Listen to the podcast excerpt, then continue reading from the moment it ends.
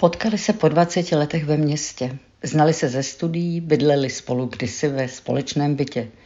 Byli dobří přátelé, ale nic víc. Skvěle si rozuměli. Tereza a Štefan. Ona studium nedokončila, protože po smrti otce převzala jeho statek a on dostudoval a pracuje jako šéf kulturní rubriky ve známém hamburském týdeníku. Román začíná intenzivní výměnou mailů a krátkých zpráv ze dvou světů, venkova z východu Německa a intelektuálního hamburského epicentra. Dva světy, které nemohou být rozdílnější. Zatímco Tereza prožívá manželskou krizi a cítí se být šikanovaná nesmyslnými agrárními předpisy, je Štefan prototypem uvědomělého žurnalisty, který jde s dobou a ani jednou ve svých zprávách nezapomene na správné koncovky ženského rodu. Zatímco Tereza balancuje mezi manželem, dvěma dětmi a množstvím krav, o které se začíná starat od čtyř hodin ráno, tráví Štefan den na poradách nebo v prvních třídách vlaků na cestě k dalším mítingům. Vzájemné sympatie nejsou rovnoměrně rozdělené.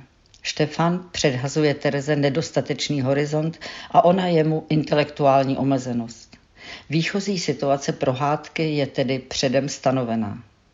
Štefan je kariérista a oportunista. Tereza se pohybuje v její zdánlivě bezvýchodné situaci stále víc politicky doprava, právě tam, kde se ocitla velká většina obyvatel bývalého NDR, speciálně obyvatel venkova.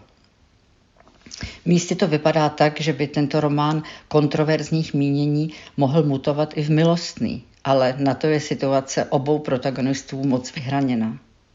Děj je zasazen do roku 2022, tedy vysoce aktuální. Válka na Ukrajině je všude přítomná. Samozřejmě v hamburské redakci víc než na vesnici. Přesto nevím, zda je to bezpodmínečně nutné v románu znovu přemílat to, s čím jsme denně konfrontováni ve všech médiích. Domnívám se, že rozdílná milie, v kterých se Tereza a Štefan ocitli, jsou dostatečnou a vysoce zajímavou látkou. A právě toto střídání perspektiv také autoři perfektně a šikovně využívají. Nejen různá prostředí, ale také odlišné emoce jsou pro čtenáře přitažlivé. Tereza a Štefan píší a cítí, i když se opravdu snaží se vzájemně přiblížit, naprosto odlišně.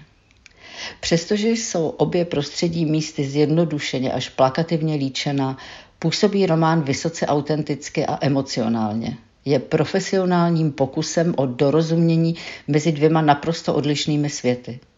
Nakonec vše nedopadne zrovna dobře, ale čtenáři měli možnost prožít diskuzi na vysoké úrovni.